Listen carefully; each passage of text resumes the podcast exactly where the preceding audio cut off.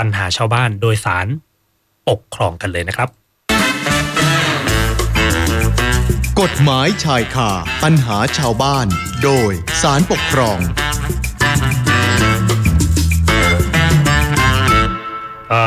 เข้าสู่ช่วงกฎหมายชายคาปัญหาชาวบ้านโดยสารปกครองนะครับ ก็เจอกันเป็นประจำทุกวันเสาร์นะครับ คุณผู้ฟังก็ตอนนี้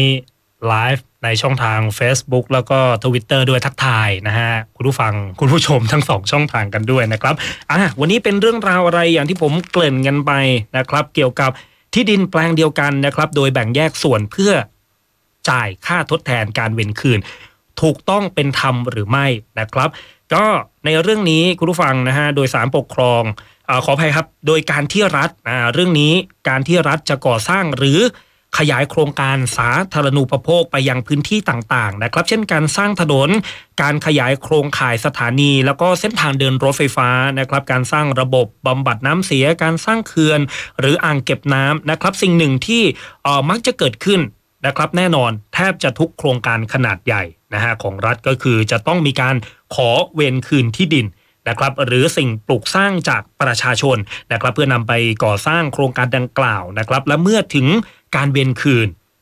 คงไม่มีประชาชนรายใดที่จะมีความยินยอมและอยากให้ที่ดินของตนเอง อยู่ในพื้นที่ที่จะต้องมีการเวนคืนอย่างแน่นอนนะครับ เพราะนั่นอาจหมายถึงการที่จะต้องสูญเสียทรัพย์สินอาคารนะครับ สิ่งปลูกสร้างที่ใช้อยู่อาศัยนะครับ และที่ทำมาหากินตลอดชีวิตก็เป็นไปได้นะครับ แต่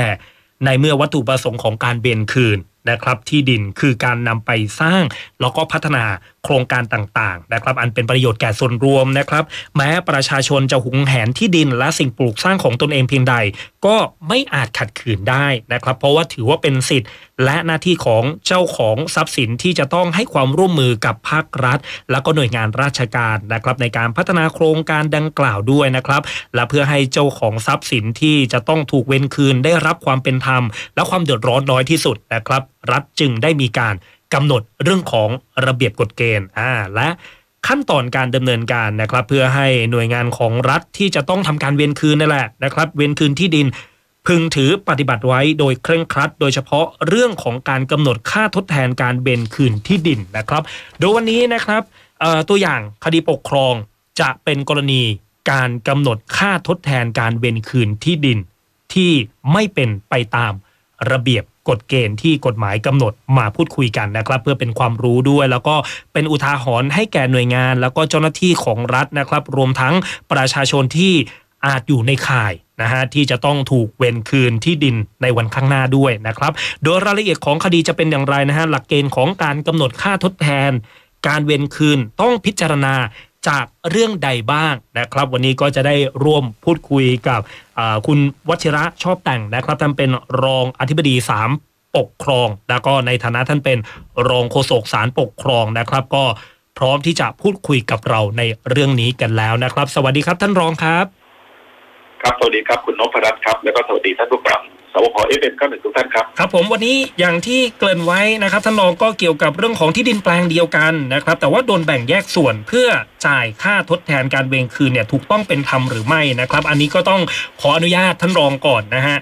เราเนี่ยสามารถขัดขืนรัฐไม่ยอมให้เวนคืนที่ดินหรือสิ่งปลูกสร้างได้หรือไม่ครับ จากกรณีนี้ครับท่านรองครับ ครับก็ต้อง ต้องเรียนคุณนพรัตน์และท่านผู้ฟังนะครับบอกว่าถ้าเกิดไปถึงขั้นตอนของการเวียนคืนแล้วเนี่ยก็คงจะต้องปฏิเสธไม่ได้นะครับก็คงต้องว่าไปตามตามเรื่องของการเวียนคืนนะครับ ซึ่งต้องต้องต้องเกิดนิดนึงนะครับว่าเออท่านก็คงเคยนึกออกนะครับเรื่องการเวียนคืนอย่างที่คุณนพรัตน์เกิดในท่านท่านผู้ฟังได้ฟังในรัฐเนี่ยอาจจะมีความจำเป็นที่ต้องไปทำโครงการอะไรมากมายนะครับ สร้างถนนอย่างกรุงเทพเนี่ยตอนนี้เยอะแยะหมดนะครับ มีการก่อสร้างรถไฟฟ้ามีการสร้างอะไรมากมายซึ่งเราต้องยอมรับว่าสิทธิในทรัพย์สินเนี่ยเพราะว่าที่ดินของประชาชนเนี่ยที่ถูกแนวรถไฟฟ้าผ่านแนวถนนผ่านทำอ่างเก็บน้ำอะไรพวกนี้แม้จะเป็นสิทธิขั้นพื้นฐานนะครับ แต่ว่ารัฐธรรมนูญเนี่ยจะมันจะรับรองไว้อะไรก็ว่าไปแต่ว่าสิทธิในทรัพย์สินเหล่านี้ มันอาจจะถูกจำกัดได้ในบางกรณีนะครับ โดยเฉพาะในกรณีที่มีกฎหมายกำหนดไว้เป็นการเฉพาะนะครับ อย่างที่คุยกันตอนแรกว่ารัฐจำเป็นต้องใช้ประโยชน์ เพื่อเอาที่ดินมาก่อสร้าง เพราะว่าทุกท่านก็คงเห็นเห็นเห็นตรงกันนะครับ ว่าในการก่อสร้างโครงสร้างพื้นฐานอะไรต่างๆเนี่ยก็ต้องนำที่ดินมามาใช้ทั้งนั้นนะครับ เพราะฉะนั้นเนี่ยคำว่าการเวียนคืนเนี่ยผมผมอยากจะนำเรียนนิดนะครับว่าครับการเวียนคืนเนี่ยจริง ๆ แล้วเนี่ยหมายถึงว่าเป็นกรณีที่รัฐเนี่ยนะครับ ได้ใช้อำนาจ ไปพรากเอากรรมสิทธิ์ที่ดินของพี่น้องประชาชนมานะครับมาเป็นกรรมสิทธิ์ของรัฐเอ่อโดยไม่ต้องได้รับความยินยอมจากเจ้าของที่ดินนะครับครับซึ่งอำนาจการเวียนคืนเนี้ยมันจะครอบคลุมไปถึงสิทธิทุกประเภทที่เกี่ยวเนื่องกับที่ดินนะครับ ไม่ว่าจะเป็นพวกอาคารที่ตั้งอยู่ครับเราทำอะไรทำสวนอะไรต่างๆเนี่ยก็สามารถถูกเวียนคืนได้ทั้งสิ้นครับคุณนพรัตน์ครับอืมครับผมท่านรองครับอย่าง ที่ท่านรองได้ได้บอกไปแล้วในเรื่องของหลักเกณฑ์นะฮะหลักเกณฑ์ในการพิจารณาประเมินทรัพย์สินที่ถูกเวนคืนนะครับ รัฐเนี่ยได้กำหนดไว้อย่างไรบ้างอะครับท่านรองครับ ครับคือคือก่อนที่จะไปถึงว่าเราจะประเมินราคาทรัพย์สินที่ถูกเวรคืนยังไงเนี่ยผมครับผมขออธิบายนิดเดียวนะครับ ว่าได้ครับพอรัฐเข้าไปดำเนินการทำโครงการ เช่นจะไปตัดถนนทำอ่างเก็บน้ำก่อสร้างสะพานซึ่งต้องเอาเอาที่ดินของพี่น้องประชาชนมาเนี่ยเออ รัฐต้องจ่ายเงินค่าทดแทนให้นะครับเนี่ยในหลักคิดก็คือว่าในการประเมินทรัพย์สินเนี่ยครับรัฐจะต้องมีการจ่ายเงินค่าทดแทนแต่นี้เนี่ยขั้นตอนที่สำคัญในการเวียนคืนเนี่ยอาจจะพูดได้ง่าย ๆ ว่ามีอยู่สามขั้นตอนด้วยกันนะครับครับขั้นตอนแรกเนี่ยเอ่อรัฐเอาไปเอาที่ดินมาปั๊บก็มีการตั้งกรรมการขึ้นมานะครับกำหนดราคาที่ดินเบื้องต้นว่าเอาละรัฐกำหนดให้ไร่ละหนึ่งล้านบาทครับอ่าถ้าเกิดไม่พอใจก็สามารถจะใช้สิทธิ์ในขั้นที่สองก็คือไปอุทธรณ์ต่อกรรมการอุทธรณ์ เห็นว่าเอ๊ะหนึ่งไร่มันน้อยไปนะมเอาเป็นครับไร่ละสองล้านแล้วกันก็ครับอุทธรณ์ไปนะครับครับปรากฏว่าถ้าเกิดกรรมการอุทธรณ์บอกว่าโอเค ที่กรรมการราคาเบื้องต้นกำหนดให้ในล้านเนี่ยชอบแล้วถูกต้องแล้วครับเขาไม่เพิ่มให้ ก็ยืนมาอันนี้ก็มาฟ้องศาลหรือในกรณีที่กรรมการอุทธรณ์บอกว่าเอาละที่กรรมการราคาเบื้องต้นให้ในล้านเนี่ยครับคุณขอมาสองล้านกรรมการอุทธรณ์ให้เป็นล้านห้าแล้วกันอ้าวก็เพิ่มให้ห้าแสนต่อไร่ครับถ้าไม่พอใจอีกก็ ขั้นตอนที่สามก็คือมาฟ้องศาลนะครับมาฟ้องศาลปกครอง อันนี้ถือว่าเป็นเรื่องสำคัญมากนะครับ เพราะว่าเอ่อเนื่องจากที่จะทำให้พี่น้องประชาชนเนี่ยได้เกิดความรู้สึกว่าความพอใจเนี่ยหรือมีความต้องการตรงกันเกี่ยวกับเรื่องการการเวรคืนเนี่ยครับโดยเฉพาะในการประเมินราคาที่ดินที่ถูกเวรคืนเนี่ยครับคุณนพรัตน์ฟังดูก็คงทำได้ยากนะครับเพราะที่ดินครับแต่ละแปลงเนี่ยสภาพทำเลที่ตั้งก็ไม่เหมือนกันรูปแปลงที่ดินก็ไม่เหมือนกันอะไรต่างๆมากมาย เพราะฉะนั้นเนี่ยเพื่อป้องกันปัญหาหรือผลกระทบที่จะเกิดขึ้นเนี่ยแหละเพื่อเพื่อความคล่องตัวในการประเมินทรัพย์สินที่ถูกเวรคืนเนี่ย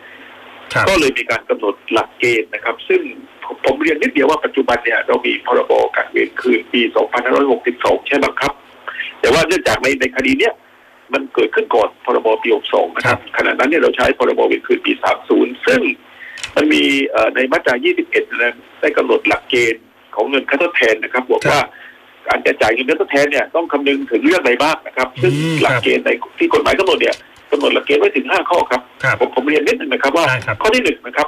บอกว่ารัฐเองเนี่ยจะจ่ายเงินให้กับคนที่ถูกเวรคืนเท่าไหร่เนี่ยต้องดูว่าแถวนั้นเนี่ยเขาซื้อขายกันเท่าไหร่อืมครับเอ่อเขาซื้อขายเท่าไหร่ราคาปกติในท้องตลาดเนี่ย ที่ต้องเวรคืนที่ไม่มีการเอ่อโดยรอบหรือใกล้เคียงในวันเวลาใกล้เคียงตรงเนี้ยครับเขาซื้อขายกันเท่าไหร่นะครับ ประการที่สอง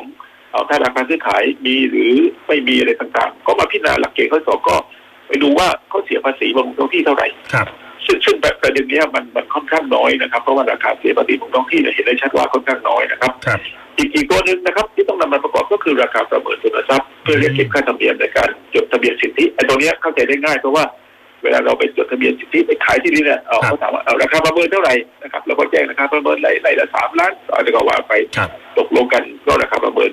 ประการที่สี่นะครับ ต้องดูสภาพในที่ตั้ง อันนี้สำคัญนะครับผมครับเรียนได้ถึงว่าเขาสภาพที่ดินที่ตั้งของที่ดินเนี่ย ที่ดินแต่ละแปลงเนี่ยสมมติถูกถนนเวียนคืนเหมือนกันนะครับครับที่ดินของของท่านเนี่ยตั้งอยู่ถูกเวียนคืน แต่ว่าเอ่อรูปร่างท่านเป็นสามเหลี่ยมอืมของคนนี้เป็นสี่เหลี่ยมครับของคนนี้ติดถนนอยู่ คนนี้เป็นตาบอดอะไรต่างๆคนเนี้ยเพราะฉะนั้นสภาพที่ตั้งเนี่ยต้องต้องมาดูนะครับครับ สุดท้ายก็คือดูว่าเหตุและวัตถุประสงค์ของการเวียนคืน อันนี้ก็สำคัญเพราะว่าบางโครงการเนี่ยรัฐเวียนคืนไปเนี่ยก็เพื่อประโยชน์สาธารณะจริงครับๆแต่บางโครงการรัฐไปก็มีการไปเก็บค่าอะไรต่างๆ ในการใช้ประโยชน์ในถนนหนทางตรงเนี้ยต้องดูวัตถุประสงค์ด้วย เพราะฉะนั้นเนี่ยครับท่านรองในเมื่อการกำหนดหลักเกณฑ์เนี่ยต้องนำทั้ง5ข้อเนะครับมาพิจารณาร่วมกันอืมและถ้าเกิดมีการกำหนดแล้วไม่พอใจก็อุทธรณ์ต่อรัฐมนตรีอย่างที่ผมผมผมเรียนนะครับ ก็รัฐมนตรีก็ต้องว่าไปพอเกิดรัฐมนตรีรับอุทธรณ์แล้วท่านก็ต้องวินิจฉัยให้เสร็จภายในเวลาที่กฎหมายกำหนดครับนะครับ พอมีสิทธิ์ ที่เอ่อท่านวินิจฉัยแล้วเนี่ย หรือไม่วินิจฉัยภายในภายในเวลาที่กฎหมายกำหนดเนี่ยครับก็ให้มาฟ้องศาลได้นะครับ เพราะฉะนั้นตรงเนี้ยเป็นขั้นตอนสามขั้นตอนที่ครับมีความสำคัญมากในการเวียนคืนครับ โดยเฉพาะในเรื่องของการกำหนดหลักเกณฑ์ทั้งห้าข้ออย่างที่ผมเรียนครับคุณนพรัตน์ครับ อันนี้ก็ถือว่าเป็นเป็นสิ่งสำคัญนะฮะในในขั้นต้นครับด้วยนะครับจะลองเกี่ยวกับเรื่องนี้นะครับ แล้วเรื่องราวนะครับ เรื่องราวที่มาที่ไปของคดีนี้ครับเป็นอย่างไรบ้างอะครับท่านรองครับ ครับ คืออย่างอย่างที่เราคุยตั้งแต่ตอนต้นบอกว่าครับในในการเปลี่ยนคืนในคดีเนี้ยครับมีเจ้าของที่ดินรายหนึ่ง ซึ่งเขามีที่ดินหนึ่งแปลงนะครับ แต่ว่าถูกกำหนดให้เอ่อในราคาที่ไม่เท่ากันทั้งแปลงนะครับ ก็มีประเด็นน่าสนใจว่าเอ๊ะมันเป็นไปได้หรือที่ว่าที่ดินแปลงเดียวกันเนี่ยเอ๊ะทำไมราคาที่ดินมันถูกเวรคืนแล้วกำหนดค่าตอบแทนให้ไม่ไม่เท่ากันนะครับครับผมเรียนอย่างนี้นะครับ คือคือเรื่องนี้เนี่ยเออปรากฏว่าเป็นเรื่องของกรมชลประทานครับเอ่อ กรมชลกรมชลประทานเนี่ยท่านมีความประสงค์จะทำโครงการอ่างเก็บน้ำนะครับโครงการอ่างเก็บน้ำแห่งหนึ่ง แล้วก็อย่าอย่าลืมว่าโครงการอ่างเก็บน้ำเนี่ยใหญ่มากครับครับซึ่งในในพื้นที่ตรงเนี้ยใช้ประมาณ 9,000 ไร่ครับท่านซึ่งรอในง9,000 ไร่เนี่ยต้องนึกถึงว่าโอ้มีที่ดินของพี่น้องประชาชนในมากมายครับปรากฏว่าของของผู้ฟ้องคดีรายเนี้ยนะครับเขาเนี่ยมีที่ดินอยู่ 16 ไร่นะครับท่านผู้ฟังลองลองนึกตามไปนะครับว่าหนึ่งมี 16 ไร่ แล้วหลังจากนั้นเนี่ยก็ถูกไปคืนทั้งแปลงนะครับอืมคคืรัอบสรุปว่า 16 ไร่เนี่ย อยู่เป็นในในในอ่างหมดละครับแต่ประเด็นก็คือว่าในการกำหนดเงินค่าทดแทนเนี่ยเขากำหนดให้เป็นสองส่วนนะครับครับแบ่ง16ไร่ในหันหันเป็นสองส่วนครับ ส่วนแรกหัน5ไร่ก่อน บอกว่าเอาท่านเอาเป็นสองล้านครับได้ได้โทษได้ได้ละสองแสนบาทอืมนะครับครับ ส่วนที่เหลืออีก11ไร่นะครับ เอาไป80,000บาท เอาเลยสินะครับอืมท่านผู้ฟังก็คงสงสัยว่าเอ๊ะทำไมถ้าอ่าส่วนแรกห้าไร่เอาไป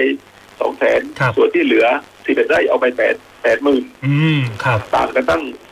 แสนสองนะครับ ใช่ใช่คตรัรบงนี้ผมผมผมผมผมเรียนนิดหนึ่งว่า คือถ้าเรานึกภาพนะครับ ว่าที่ดินเก้าหมื่นไร่ครับท่านรเก้าองพันไร่ที่อยู่ในเขตครับอ่างเนี่ยต้องนึกว่าบางแปลงเนี่ยอาจจะเป็นที่ดินขึ้นไม่มีทางเข้าออกก็ได้นะครับอืมยิ่งอ่างเก็บน้ำเนี่ยเราเราครัไม่บบอกมันอาจจะอยู่ในในพื้นที่ชนบทอะไรต่างๆเนี่ยบางแปลงอาจจะติดถนนเล็ก ๆ เป็นทางลูกรังทางเอ่อเล็ก ๆ ทางลาดยางก็ไม่ไม่ไม่มีความเจริญ เพราะฉะนั้นเนี่ยโดยสภาพและที่ตั้งของที่ดินเหล่าเนี้ยจะมีลักษณะที่แตกต่างกันออกไป เพราะฉะนั้นเนี่ยในบางแปลงอย่างอย่างกรณีของผู้ฟ้องคดีใดเนี่ยนะครับเอ่อเข้าใจได้ว่านะครับเข้าใจได้ว่า 16 ไร่เนี่ย ในส่วนที่บางส่วนอยู่ติดถนนนะครับ แต่บางส่วนเนี่ยอาจจะอยู่ลึกเข้าไป เพราะฉะนั้นเนี่ยพื้นที่ที่อยู่ติดถนนเนี่ยครับกับพื้นที่ที่อยู่ลึกเข้าไปทั้ง 16 ไร่เนี่ยจะให้เงินค่าทดแทนเท่ากันเนี่ย มันก็คงลำบากเหมือนกันก็คือนะรับอันนี้เขาคิดละเอียดนิดนะครับอืมครับก็ต้องต้องกลับไปดูว่า หลักเกณฑ์ทั้ง5ข้อครับที่เรากล่าวตั้งแต่ตอนต้นราคาประเมินราคาซื้อขายสภาพทำเลที่ตั้งเนี่ยนำมาพิจารณาเรื่องเนี้ยเพราะฉะนั้นเนี่ยในในคดีเนี้ยครับทางกรมชลประทานเนี่ยท่านกำหนดเป็นส่วนๆด้วยกันนะครับ เพราะฉะนั้นเนี่ยท่านบอกว่าส่วนแรกห้าไร่ครับโอเคติดถนนนะครับ เมื่อเมื่อไปดูในข้อเท็จจริงเนี่ยเอ่อเขาบอกว่าได้ติดถนนส่วนที่เหลือแปดหมื่นเนี่ย ก็เป็นส่วนที่ไม่ติดถนนหรือครัอบยู่หลังเข้าไปและ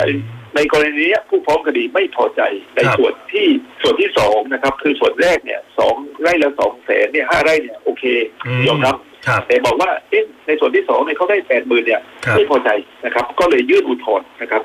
ยื่นอุทธรณ์ขอเท่ากันครับนะครับ ขอให้เท่ากันทั้งแปลงนะครับปรากฏว่า ในชั้นอุทธรณ์เนี่ย โดยรัฐมนตรีนะครับกระทรวงเกษตรและสหกรณ์เนี่ยนะครับครับในฐานะที่ดูแลกรมชลประทานเนี่ยก็มีคำวินิจฉัย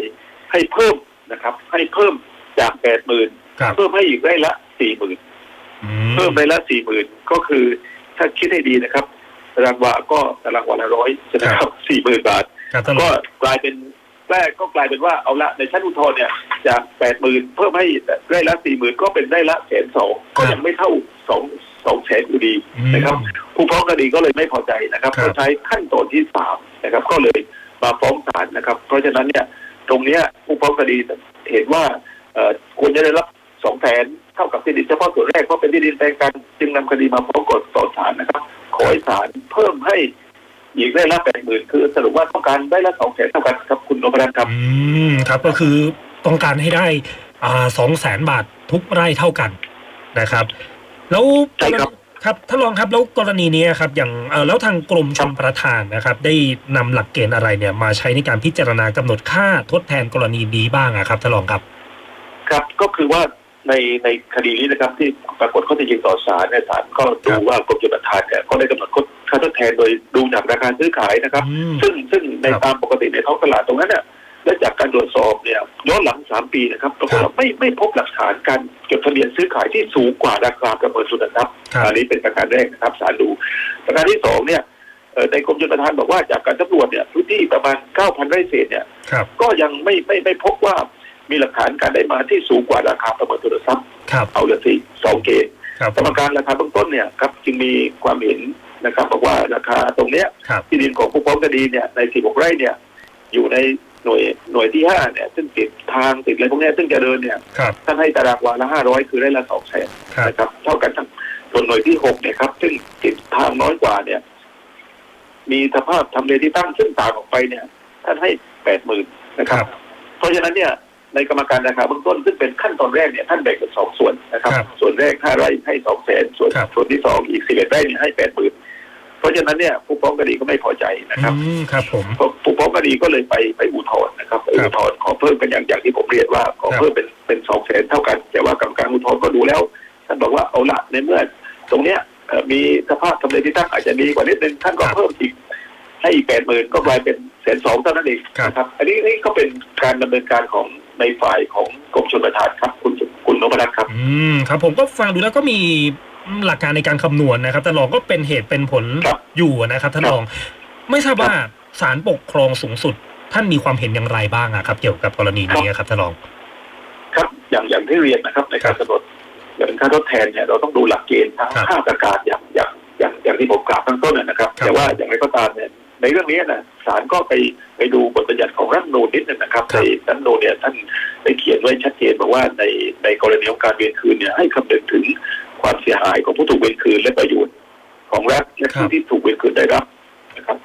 ซึ่งซึ่งตรงนี้นะครับแม้ในพรบเวรคืนปี 30 นะครับซึ่งเป็นกฎหมายที่ใช้บังคับ ในขณะที่มีการเวรคืนได้กำหนดหลักเกณฑ์ไว้ครับสี่ข้ออย่างที่เราคุยกันนะครับ ซึ่งครับตรงเนี้ยศาลไปดูว่ามีปรากฏข้อเท็จจริงอยู่นิดนึงนะครับว่า การที่กรมชนประทานเนี่ยได้กำหนดเงินค่าทดแทนให้กับผู้ฟ้องคดีในรายเนี้ยแบ่งเป็นสองส่วนเนี่ยครับเอ่อเนื่องจากว่าได้พิจารณากำหนดค่าทดแทนเนี่ยโดยพิจารณาจากราคาประเมินทุนทรัพย์เท่านั้นครับอ่าศาลไปบอกว่ากรมชนเนี่ยไปดูเฉพาะราคาประเมิน และประกอบกับราคาซื้อขายที่ดินใกล้เคียงนะครับ คือ